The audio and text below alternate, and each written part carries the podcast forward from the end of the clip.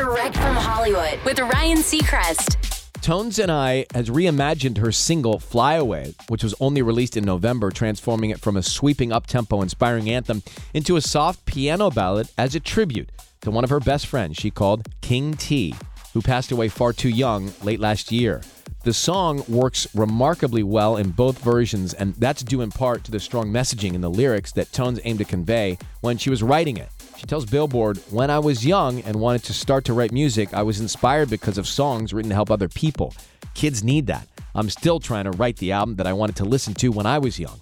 Her goal with this track in particular isn't to make it a hit, but to hopefully inspire somebody out there the same way she was. She adds, The next big, big, big hit will be another underground artist that no one's ever heard of, like I was. We've got both versions of Fly Away up now at onairwithryan.com. That's direct from Hollywood.